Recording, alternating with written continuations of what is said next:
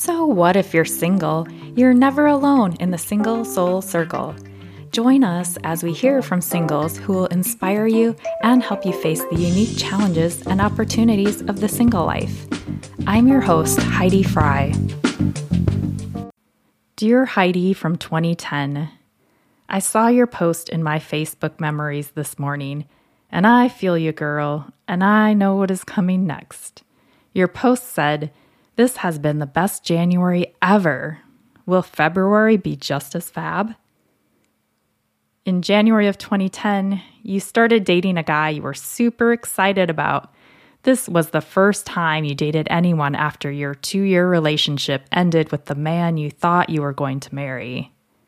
It was easy to see why you were excited.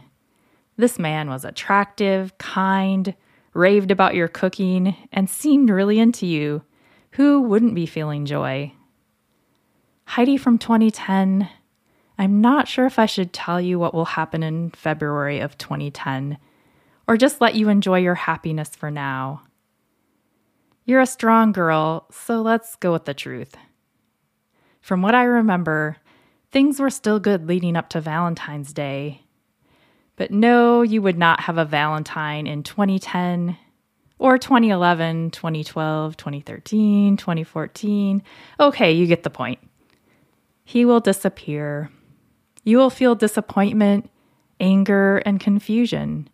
It won't be the first time. Questions like, What did I do wrong? and What is wrong with me? will fill your head. First, don't put all the responsibility on yourself. Just because he is the person who left the situation doesn't mean there's anything wrong with you or that you did something wrong. Sometimes people get scared when they're with someone who treats them well. They don't think they deserve it.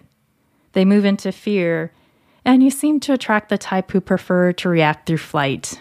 Let them fly away. I am sorry to tell you that this will not be the last time you experience this disappointment. Over the next 12 years, you will get excited about men you date. And yes, many times it will come crashing down when you least expect it. It just happened again last week. And yes, it hurts.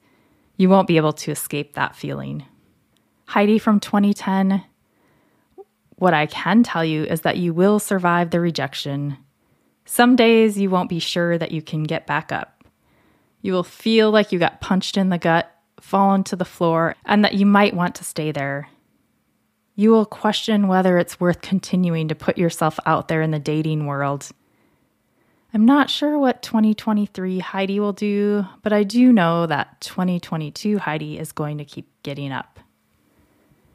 I'm reading Brene Brown's new book, Atlas of the Heart Mapping Meaningful Connection and the Language of Human Experience, with my book club. The section on disappointment was one that caught my attention the most so far. Brown says, There are too many people in the world today who decide to live disappointed rather than risk feeling disappointment. While dating may continue to result in painful emotional experiences, I think it's worth the risk. Heidi from 2010 February will still be fab. You will accomplish so many other things. On Valentine's Day 2010, you will run your first half marathon. You didn't need a boyfriend waiting for you at the end because you were there for yourself throughout the race.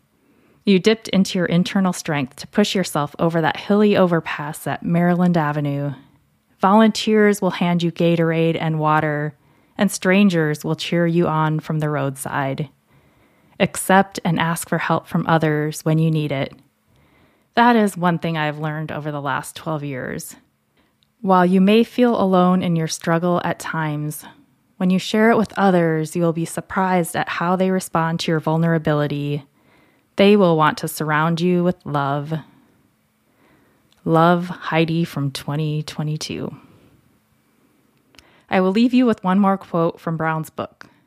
When someone shares their hopes and dreams with us, we are witnessing deep courage and vulnerability. Celebrating their success is easy, but when disappointment happens, it's an incredible opportunity for meaningful connection. Let's all be there for each other through all of it. Thank you for listening to the Single Soul Circle podcast. If you'd like to be a guest or have an idea for a guest, email me at singlesoulcircle at gmail.com and be sure to check out our blog at singlesoulcircle.com.